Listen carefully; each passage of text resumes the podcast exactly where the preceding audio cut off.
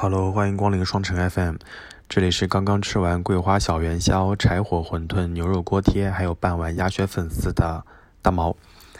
好久不见，更新完国庆节那一期节目之后，一晃就是两周。过去的这两周忙到真的飞起，无暇在听友群里面和大家互动。那当然，原本这一期呃更新的节目应该是小宝、艾瑞斯、马里奥还有我四个人共同录制的。其实我本人也期待了很久，结果嘞，因为工作的原因，我忙到起飞，正好碰上了马里奥感冒还没有痊愈，声音状态可能也没有那么的理想，我们就把这期节目往后顺延了。当然，我也希望你会期待这期节目。那刚好小宝这段时间的工作也安排的满满当当，所以本期节目只有我一个人啦，希望你们不要介意，毕竟有两周没有听到我的声音了。那你们还不来留言吗？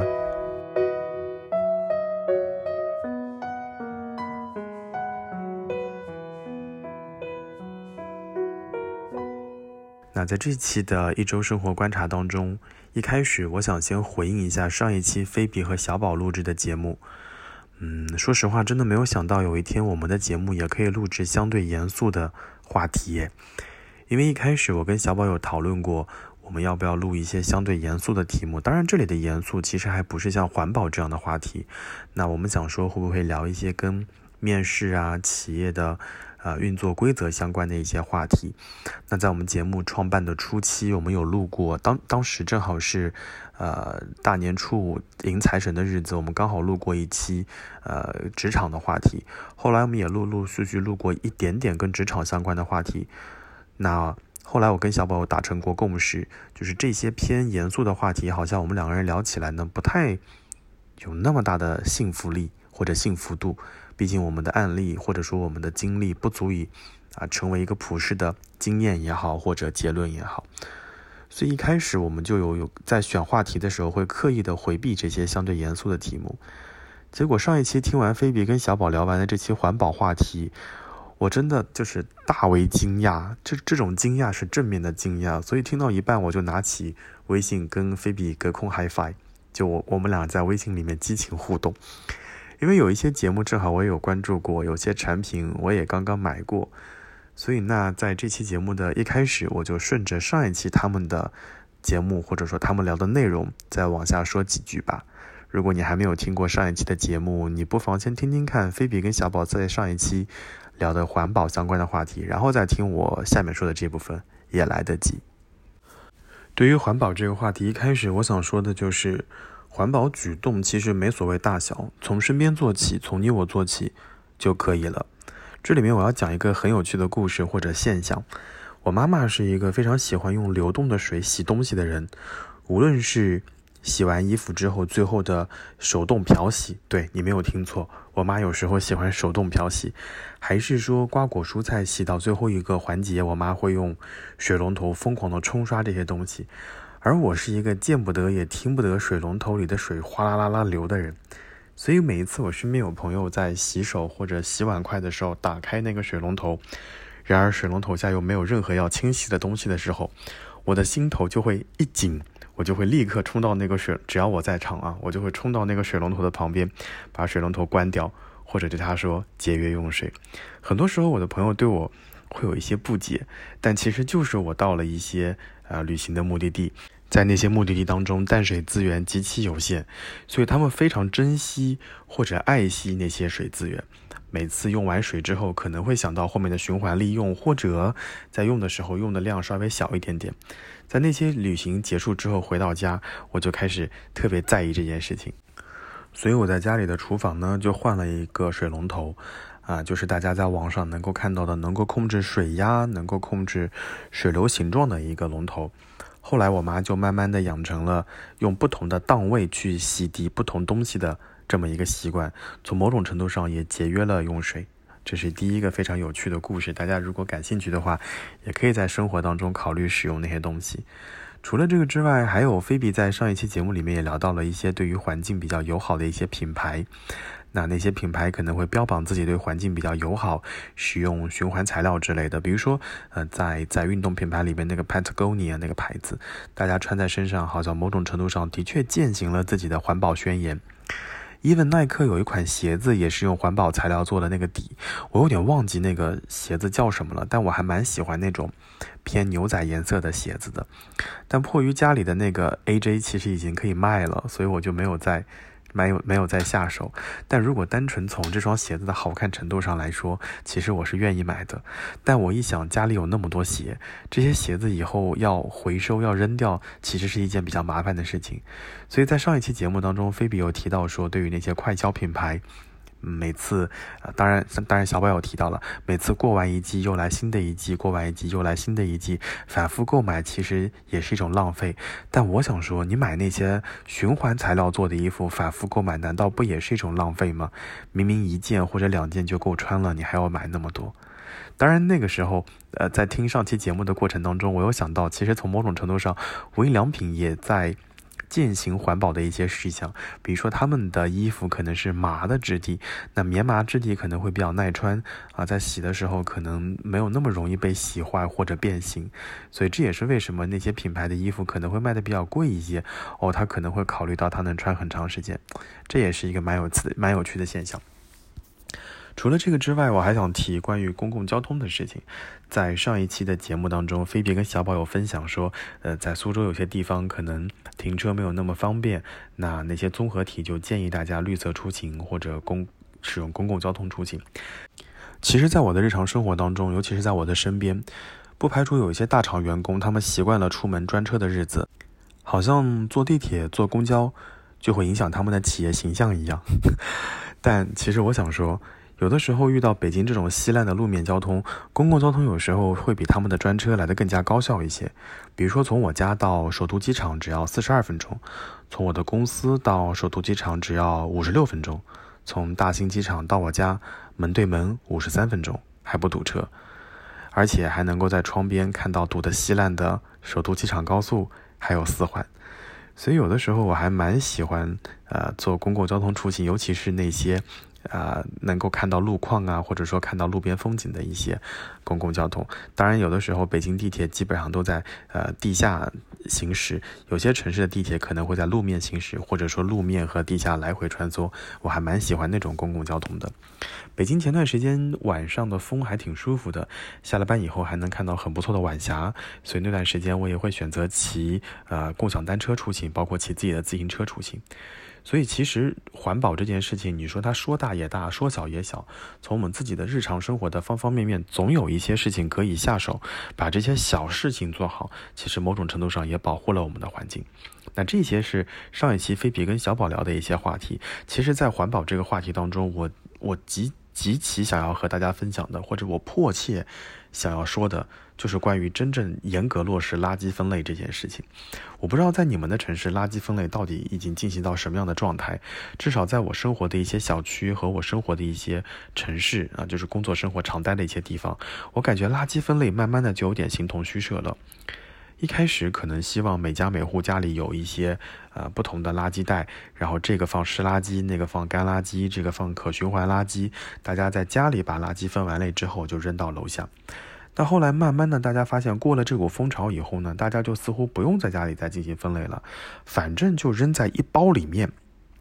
哐当往下一扔啊，或者用那个方言来说，就是夯不啷当往下一扔就算了，没所谓嘛，反正有环保工人或者说这个环保工作者慢慢的在那边分类。但我在想，其实，在有些城市的垃圾分类，可能。还是值得蛮值得推广的那些经验，他可能不太强求每一户每家每户说要把干垃圾湿垃圾分得那么详细，但至少他一定会强烈的要求每家每户把玻璃制品、可回收制品，包括一些有毒物质，包括废旧电池分出来。我觉得这还是蛮有必要的，因为在我北京居住的那个小区的附近就会有一个垃圾回收站，有的时候我下班回家，我就会看到垃圾垃圾场的门口那个大门的旁边。石石桩石桩子上面会坐着一些工人，他们会在呃包扎手。那那种时候，我就在想说，天哪！下一次我在扔垃圾的时候，我一定要把玻璃瓶单独分开来，或者我要扔某些刀片的时候，我要给它做一个标注，说这里面有刀片等等等等。但个人力量总是单薄的，除了这个之外，我还想说，就是包括啊，之前我们在节目里面有提到的关于电池的回收，我还问过我们小区的物业的某某老师，我说我们这个小区的电池到底应该怎么弄啊？他说哦，这个这个嘛，你就扔一扔就可以了呀。我说难道没有集体回收的地方吗？他说也没有，你不要给我增加额外的负担。当然，我能够理解他日常工作已经很忙了，要统计这个数据，统计那个数据，但这些事情难道不应该？集中力量一起来做吗？所以我还蛮喜欢我的南京的那个小区的。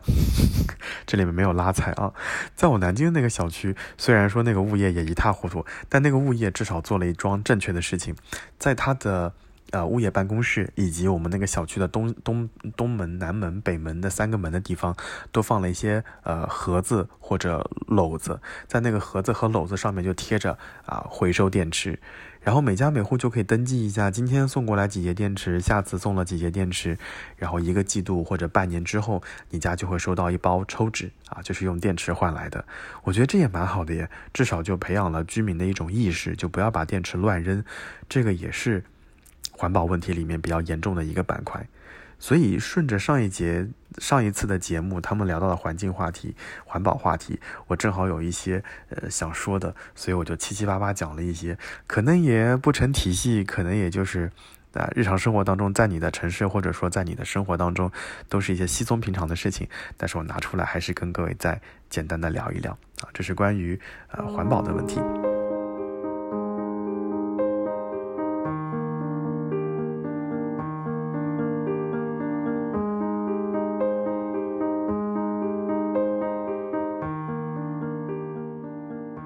在这周，呃，我经历了，也不能说经历了，就是我我见证了，我我多多少少参与了，啊，分手和离职，啊，分手呢，其实是一对相恋了三年的朋友的分手，呃，我见过他们热恋的时候的样子，哇，那种。甜腻、甜的发、甜的发黑的状态，我也见过。我也见过他们彼此拉黑、冷战的时候，双方都会来找我吐槽对方，说这里做的不对，那里做的不对。当然，这次分手我也断断续续、隐隐约约的有参与全程啦。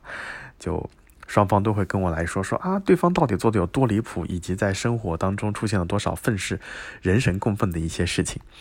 亲密关系走到要分开的那一步，说快也快，比如说冷落对方一下呀。阴阳怪气一下呀，时时刻刻都要和伴侣争个高低呀，差不多了啊，就是差不多就可以分了。即使有过一些甜蜜，但其实那些甜蜜也也撑不了多久，因为毕竟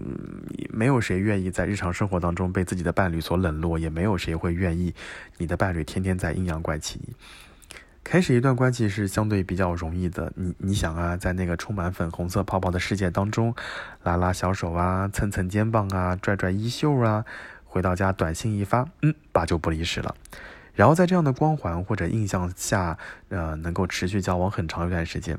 当然，在这个当中，总有一些下头的时刻，比如说你突然发现你的伴侣老抽烟。当然，这是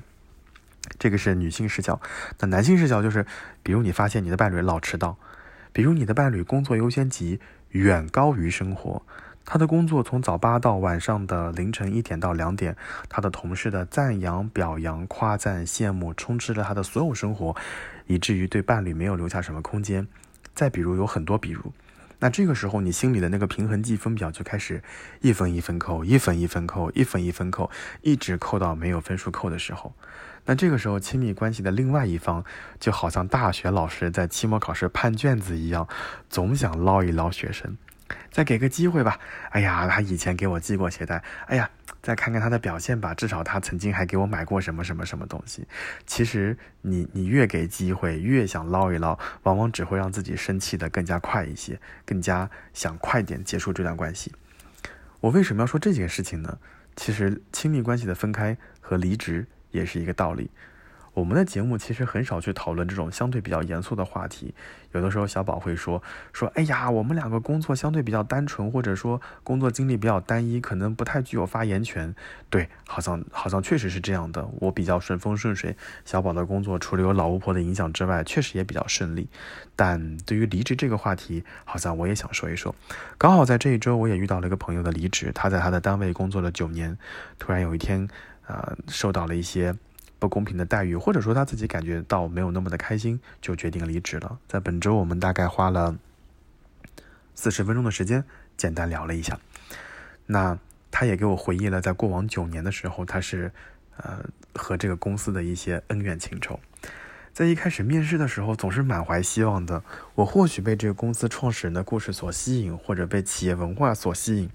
当然，我们不排除在我们的现实生活当中有一些浮躁的年轻人被悬挂在腰间的工牌所吸引，这也是有可能的。所以他总是会因为某一些原因被被被咬定了，选择了那家公司。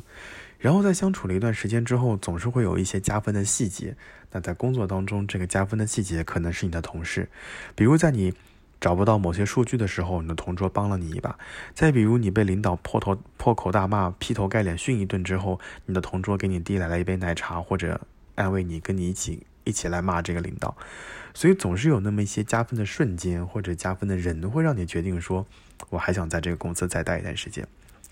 久而久之，慢慢的就会出现一些头脑不好的领导，他会给你派一些无聊的任务。会不管你当时在做什么事情，给你派一些额外的指令等等等等。亲密关系也是一样的，好像我们总一开始总是在满怀希望走入这段关系，相处久了之后会有一些加分的瞬间，久而久之就会有一些头脑不好的对话会发生了。比如说，哎呀，这周我想去加个班，你要不要陪我去加班呀？什么？你要去加班？还要让你的对象去加班，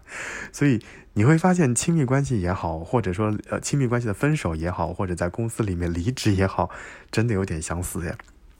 我们再回到离职那个话题，那久而久之可能会出现一些头脑不好的领导，那领导可能会刺激你，给你布置一些很很崩溃的活儿，或者说领导会有一些不公平的不公平的啊对待，对他喜欢的人，对他喜欢的下属可能特别的偏好，对你就特别的苛刻，那最后就会迎来。最后一根稻草，那最后一根稻草可能是领导开会的时候白了你一眼，可能是领导出门的时候关门稍微重了一些，你终于忍不住了，你就离职了。所以其实就像我刚刚所说的，分手也好，离职也好，其实是一个道理。那这个道理就是我们之前在节目里面多多少少聊过的一个话题，就是你自己心里那杆秤，你要看这件事情在你心里面它到底有多重要了，或者它的分量到底有多重。比如说你的对象。总是和朋友处得很好，总是忽略你，或者说你的对象在工作里面投入了太多的精力，没有给你留多少，那就在那就要看你自己觉得这件事情占比到底有多重。如果你希望你跟你的对象两个人时时刻刻黏在一起，没有办法接受他全心全情投入到那份狗屁工作，那这个时候你会觉得这个对象好像不太称职。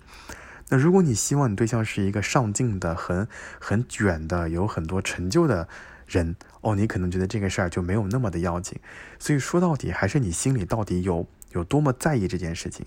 所以每一次会有朋友过来跟我说说，哎呀，我过不下去了，我要和他分手，或者我有同事跟我说干不了了，这个活儿一天多一分钟都不想干，我立刻想辞职。那那个时候听听完他们吐槽或者抱怨之后，我就会反过来问一个问题：那这个事儿在你心里到底有多重要呢？或者说相比工资？啊，相相比那些还不错的待遇，那偶尔这些委屈有多重要呢？如果真的很重要，你觉得这个不公正的待遇已经影响到你在这个公司健康的啊继续下去的话，那就会选择离职。所以，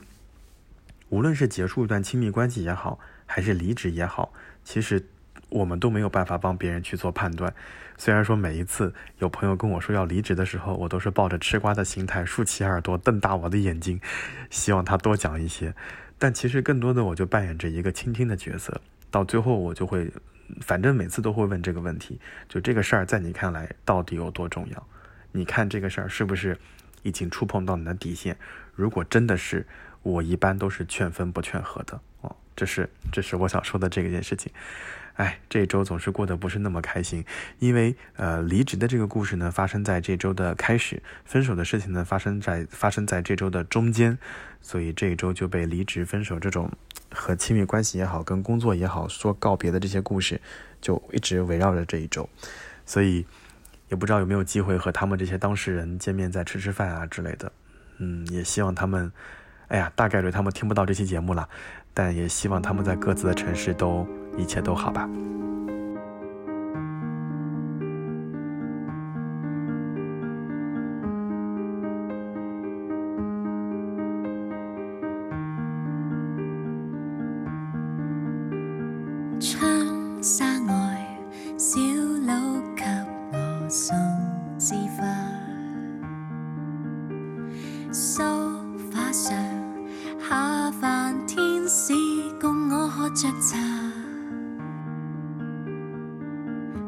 千千万万人未明白我，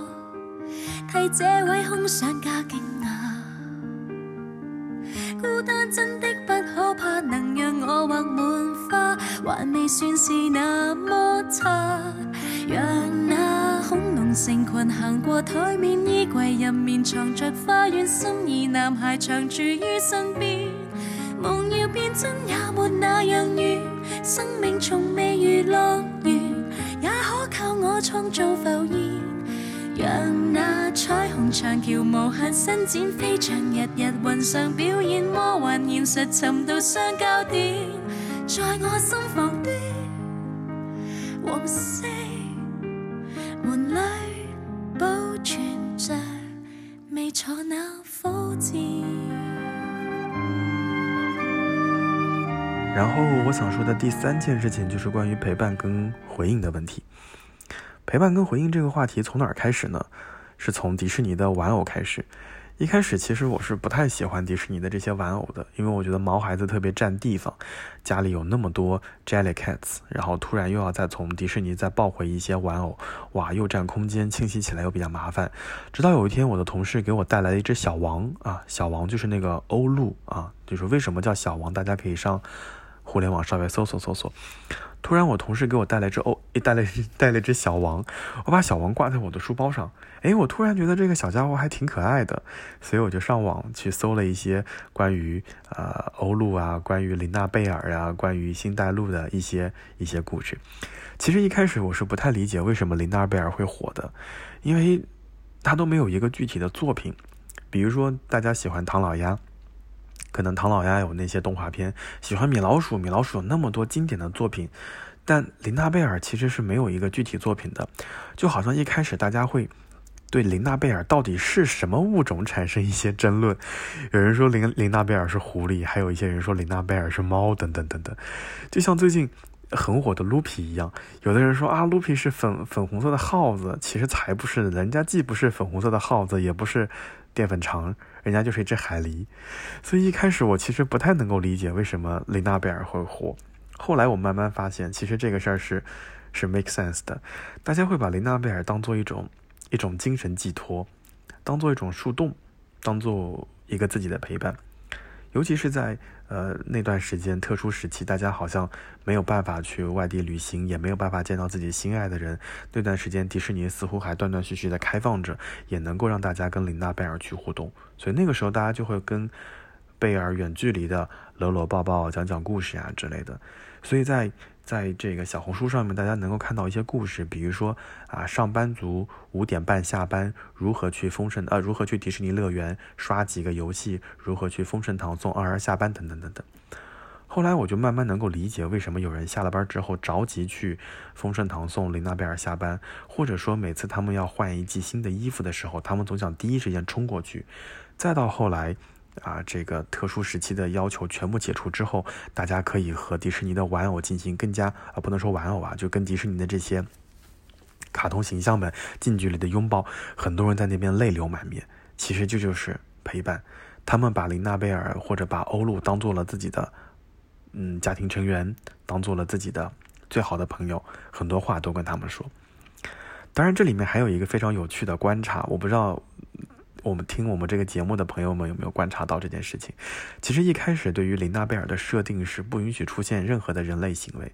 因为在迪士尼的童话故事当中，琳娜贝尔就是一只小狐狸，就是一个小孩子，所以对它的设定就是一只具有冒险精神的小狐狸，在它的行为当中是不能出现一些人类的行为的。如果出现一些人类的行为，其实是有违这个设定的。但后来。不知道你们有没有发现，在琳娜贝尔很多跟我们的互动当中，慢慢出现了一些人类的行为特征，或者说有一些只有在人类社会里面才有的事情，他慢慢也知道的。比如说，他开始吃瓜，他知道网上的对他的有一些表达。虽然这些设定或者说这种现象跟迪士尼的初衷是相违背的，迪士尼还是希望它是以一只具有冒险精神的小狐狸，但那又怎么样呢？因为正是因为有了这样的一种小狐狸的形象。你他对你我们来说是个陪伴的同时，他也给我们给予了积极的回应。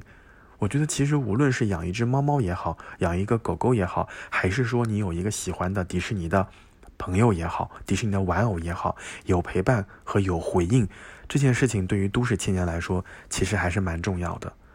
因为我觉得在很多大城市当中，下了班以后，可能还是孤独的一个人打开房门，家里连个狗，连不能说连个狗，家里连个活的生物都没有，可能只有你。关上门的那一瞬间，可能还是有些沮丧的。所以在大城市面对无尽压力的同时，如果有这么一个陪伴的，不管是生物也好，还是一个玩偶也好，其实还是有必要的。嗯，我有个朋友跟我关系还挺好的。嗯，可能在过往的这些年当中，我们不常见面，或者说在过往的这几年，我们真的没有见过面。我们 even 连视频电话，可能就是视频聊天，可能也没有。但是我们的微信聊天对话框是很有意思的，他会把他看到的他觉得有有意思的东西分享给我，跟我行业相关的重要的新闻也会分享给我，他对某些事情的看法他也会分享给我。你会发现我们的聊天对话框有的时候就是他那边集中发十五条，我这边集中发十五条。有的时候我会觉得我的我的微信就像他的备忘录，有的时候会给我发一个莫名其妙的电话号码，大概过了很长一段时间就说啊，我存个号码而已。有的时候我们没有没有实时的同频的在同一个时间去聊天，但后来会觉得这个人虽然说是我远方的一个朋友，但会时不时给予我一个回应，哪怕我是讲了一个很扯的段子，哪怕我描述了一个现实生活里面很无聊的事情，但不管你发多少内容，他不是只发一个无聊的笑死，或者发一个哈哈哈，他是真的认真的给予你回应，这件事情真的是很难得的品质。当然，我身边也有一些朋友，比如说每次我们发完一些视频或者好笑的东西发过去之后，他会回复两个字“笑死”。嗯，这两个字真的很难评。有段时间我还挺较真的，我就问哪里好笑，对方就沉默；或者我会问这个动画、这个这个视频里面有几只狗，对方也就沉默。后来我会发现，当然是我较真了，但但其实没所谓了。但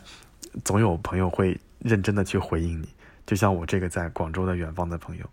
所以我我还是非常珍惜或者非常在意每一位朋友在节目当中给我们的留言。在最近这一到两周当中，我没有去回复各位的留言，其实我非常愧疚。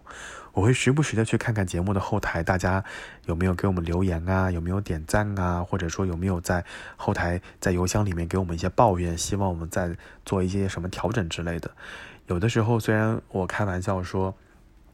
知识会刷很多的这个留言，包括我们那个 C C C C C C S W 这个朋友，他也会刷很多的留言。那总是开玩笑说是留言大军，但我很愧疚，因为我没有一条一条的回应。就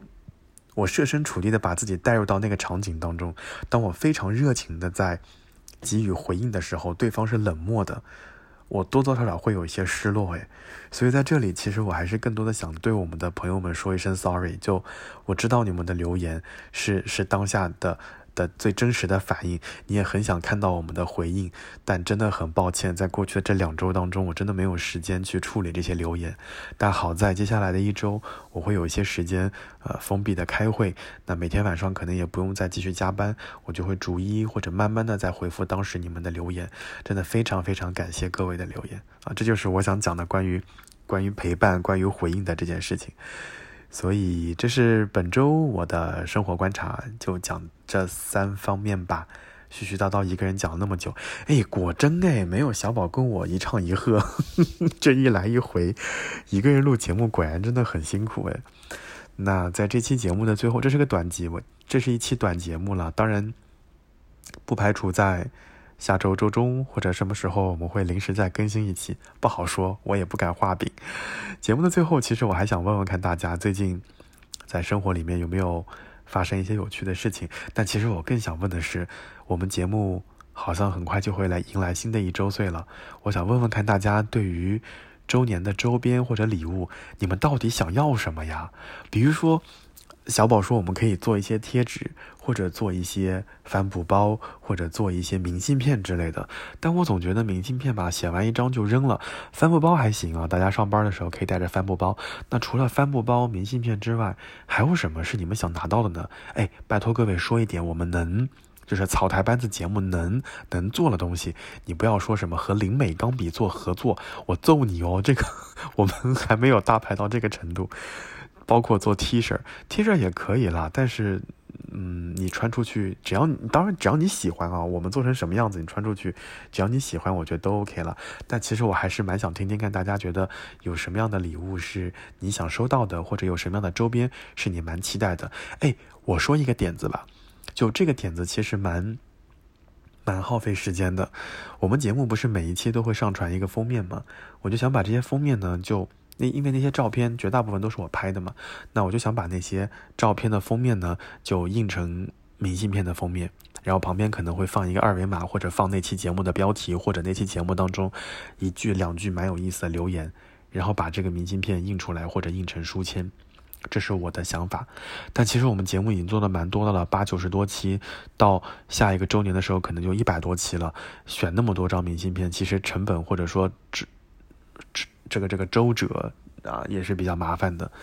所以我很想听听看大家对于啊周年礼物想要想要什么形式，或者有什么好的建议，也希望你在聊天区里面给我们留下你的你的宝贵意见吧。好了，那这一期大毛的一周生活观察到这边就结束了。对，没错，这期就是我一个人 solo。嗯，希望这个马里奥的。感冒尽快好起来，也希望小宝的工作能够迅速处理好，能够啊回到正轨。当然，更多的还是我工作不要那么忙了。也希望我们早日有机会把我们四个人那期节目给录完。好了，那再次感谢你听到这里，也希望你喜欢这期节目。那也再次感谢你选择双城 FM，我们就下周再见啦，拜拜。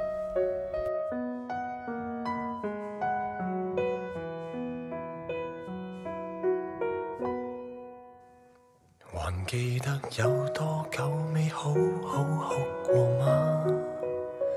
还记得有多久未真心欢笑吗？为去变一个大人，凡事也装得很化。人海里比赛攀爬，人活到疲倦乏力，先想起你吗？和我再抱拥牵手哭泣可以吗？是你这可爱儿童，仍然厮守心底里，来给我休憩收容。